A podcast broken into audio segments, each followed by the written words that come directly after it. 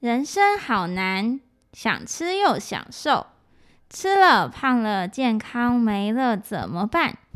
欢迎来到 Food Chat，让乔的营养师来解决你的饮食困难。Hello，大家好，我是今天的主持人 Ali。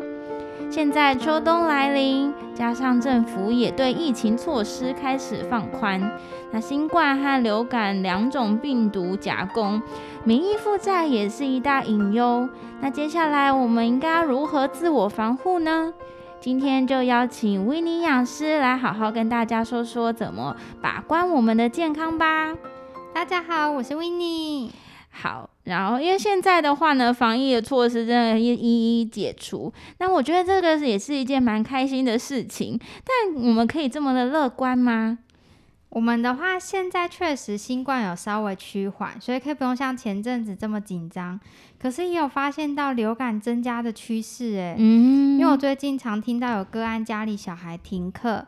然后班上也陆陆出现，就是三分之二都感染流感，真的，因为像我两个侄子也是一直轮流感冒一个多月，然后好没几天又被幼稚园同学感染。天哪，这样子爸妈真的会很对累，小朋友也是对，因为我也有遇到家人是，就是他们轮流确诊新冠之后，好不容易好了，嗯，就又开始感染流感。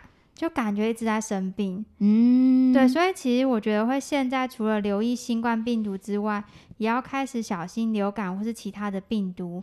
那这时候其实怎么样提升身体的免疫力防护，反而是更重要的。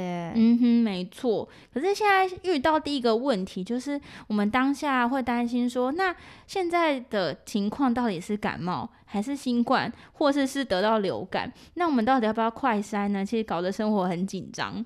对，因为这样子的话会困扰是到底要不要隔离啊？要怎么照顾？嗯。那我们现在快筛的话比较普遍嘛，所以有些比较小心的人，他可能有咳嗽症状就会快筛。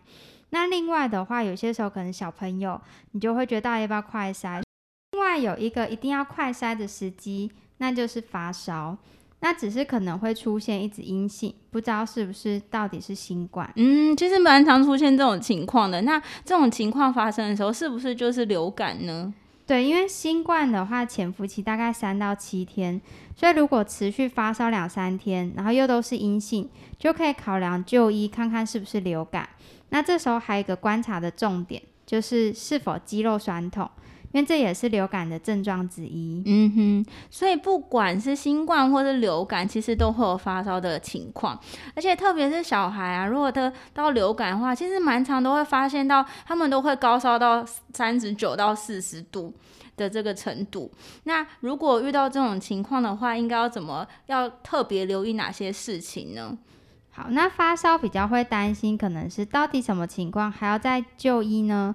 那如果有吃退烧药，或是说退烧的动作，可是人高烧到三九四十，一直都没降下来，那甚至是出现呼吸急促的一个情况，那就一定要再送医。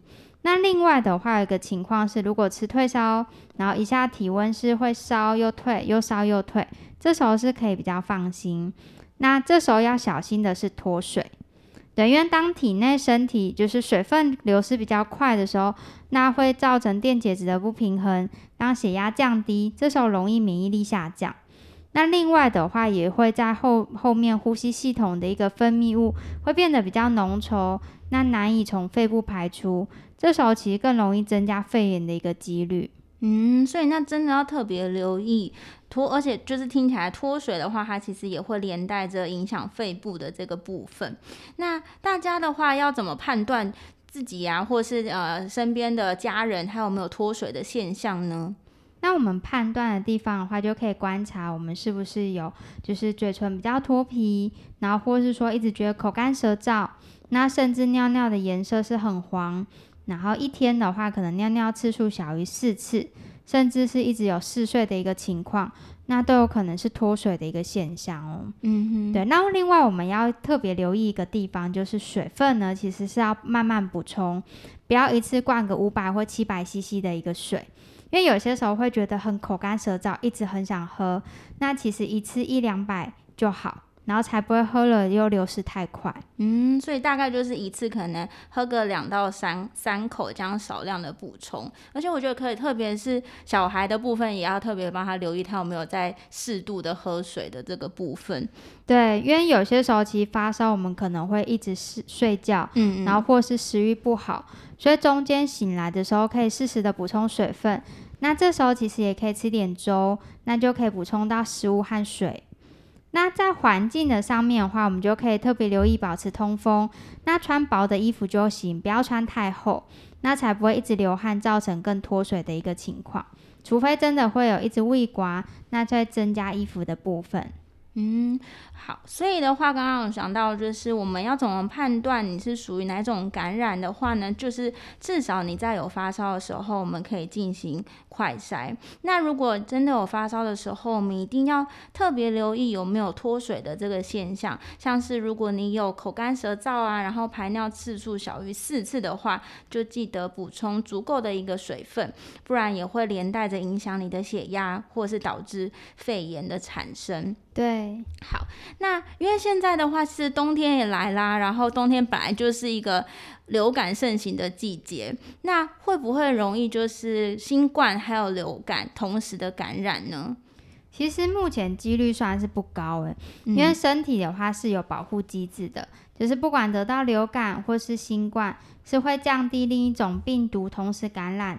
只是在去年的时候有发现到，就是英国他们针对两万人做调查，然后同时感染新冠或是流感病毒的一个发生率是有从一 percent 提升到四点五，所以有倍数增加的一个趋势。嗯，所以那同时感染的话会有什么样的影响吗？主要会担心有两个部分，第一个的话是增加肺部的损伤，那第二个的话会增加死亡风险两倍的一个情况。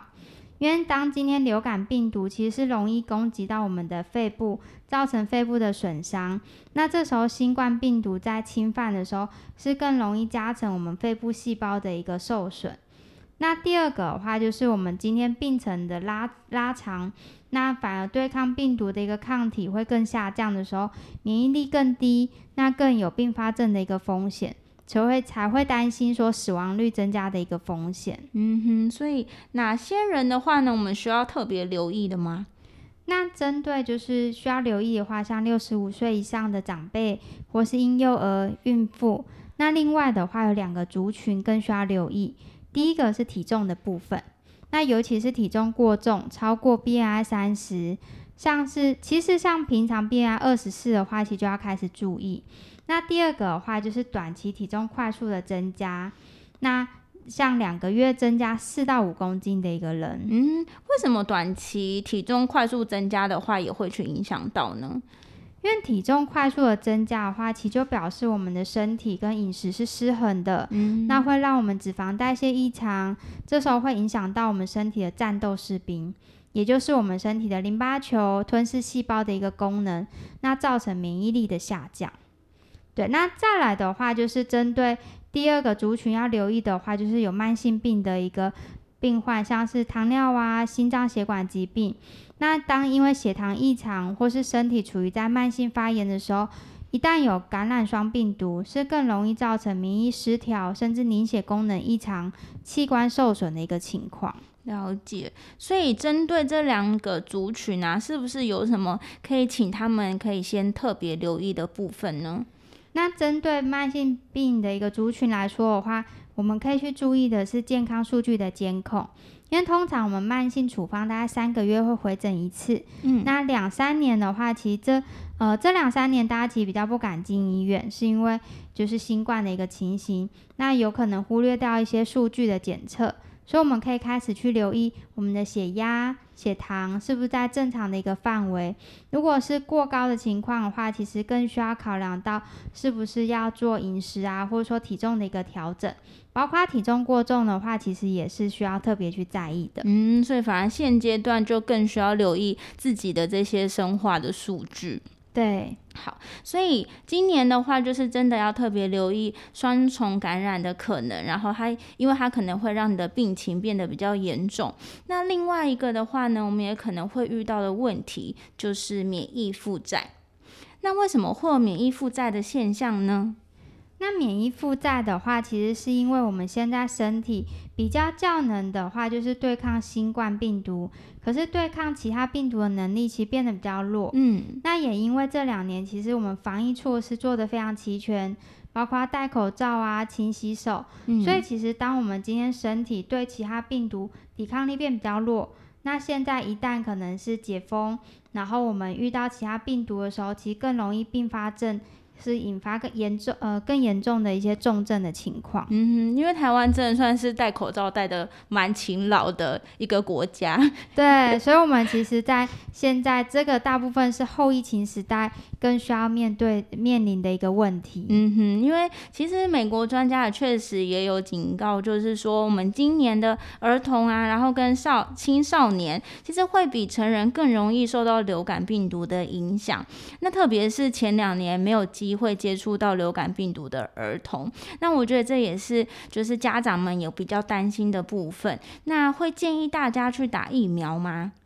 其实今年蛮推广，就是会打疫苗，就是像主要原因是因为免疫负载，怕并发症。比较呃高的风险的情形，嗯，那美国的话，其实他们有研究发现说，同样都在确诊情况下，那有打流感疫苗的一个重症指标，其实会有降低二到四成。嗯，那其实也还蛮多的，对，所以保护力会比较好。了解。那这样子两种疫苗，流感啊跟新冠的这个是可以同时一起接种的吗？同时接种的话，其实不会有问题，因为英国他们有发现到，就是现在两个接种的话，不良反应是低的。但我觉得还是可以间隔七天，嗯，因为难免打完疫苗的时候，有可能会出现不舒服的症状。对，那分开打的话，比较不会让症状加成。嗯，就当比较舒缓了之后，我们再去进行下一种疫苗的接种。是的，好，所以大家可能也会疑问，就是那确诊完新冠之后，后面可以再打新冠疫苗或是流感疫苗吗？好，那确诊的人的话，三个月内是可以不用再打新冠疫苗的，因为它是身体会有保护力。嗯。但至于流感的部分的话，就会等新冠确诊恢复以后，或是七天后再来施打流感疫苗这样子。好，所以针对免疫负债的问题，首先大家可以考虑去打疫苗来保护自己。那平时的免疫力的话呢，其实还是算非常重要的一个部分。像我们的这边就有个案就会分享说，他们之前全家人都确诊过一轮，但他自己却没有没事，然后全身而退。所以他也觉得平时吃得好啊，然后对他的身体状况其实是蛮有一个正向的影响的。所以在饮食方面的话，我们大家可以怎么来保养呢？对，我这里也有遇到客户啊，嗯，真的有这样，就是他照顾确诊的家人，可是自己平安度过，嗯，所以更让我觉得说饮食上面的掌握好，可以大幅提升我们身体的免疫力耶。嗯，这蛮神奇的。对，所以我们不管是新冠或是流感啊，其实都是容易感染到我们的肺部。那加上秋冬又是干燥的季节，所以很需要就是润肺保养肺部。所以我们在呃保养的上面的话，我们可以加强就是两个重点。那第一个的话就是维持呼吸道黏膜的一个完整，以及上呼吸道一个抵抗力。那第二个的话就是增加身体的免疫力。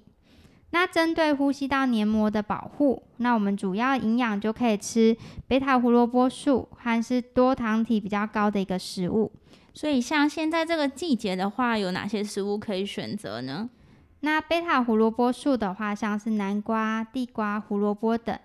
那天气冷冷的时候啊，我们会想要喝个热饮，那就可以煮个姜汁地瓜或是姜汁南瓜就很合适。对，那多糖体比较高的食物的话，就是像白木耳啊、菇类或是山药。比较好记的话，就是这些多为是白色的食物。所以在冬天的时候，就可以炖个山药鸡汤、银耳红枣，或是煮个栗子菇菇炊饭。好，那这些都是蛮好的选择哦。那第二个的话，我们要提高免疫力呢，主要摄取的营养素是茄红素。然后，所以我们蔬果的话，可以有番茄、草莓、樱桃或是枸杞。所以，那如果我假日出门吃饭，是不是就可以？如果去吃个热炒，可以点个枸杞水莲啊，然后或是番茄炒蛋，然后或是点个番茄海鲜面这些的部分。对，可以。但听得我都饿了。嗯 对，那如果假日的话不想出门啊，我们可以利用水果，就是和小朋友做一个亲子点心。像我很喜欢，就是带女儿一起做那个罐装的水果优格。那我们就可以找一个漂亮的玻璃罐，然后放一层优格，一层草莓，然后优格在上面撒个玉米片。那这样好吃的话，又可以保养肺部，嗯，而且颜色看起来也会蛮缤纷的。对，好，最后的话呢，就是总结一下今天的内容。那第一个是，我们可以透过症状有没有发烧或肌肉酸痛来排除是一般感冒的可能，再进行快筛。那也会鼓励大家还是可以接种疫苗。第二是，现阶段还是会有可能有双重感染的机会。那有两种族群需要特别留意，分别是慢性病或 BMI 超过二十四，像一百六十公分、六十二公斤以上的人。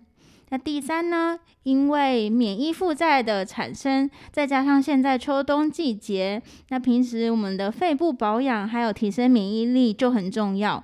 那最根本的解决办法呢，就是吃对东西，补充肺部所需要的一个营养素。那最后，Winnie 还有什么需要再提醒听众的吗？好，我们现在的话，真的会希望可以赶快回到不用戴口罩的日子。没错，对，所以我们在和病毒共存的情况下，我们可能没有办法改变大环境，但是可以提高我们自己的免疫力。嗯，所以更积极的保养的话，我们可以从饮食先把免疫力顾好。那这样可以更放心的生活、聚餐跟玩乐。嗯哼，对，因为我们现在每天真的要面对太多的病毒，那最终解决办法真的是吃对东西，吃得健康才可以有效的打击。那希望大家面对现在双重夹攻的情况之下，不会再那么的焦虑，而且可以安全的度过。那我们是乔的营养师，希望能带给大家正确的营养观念，以及解决生活上的各种烦恼。那我们下次见喽，拜拜，拜拜。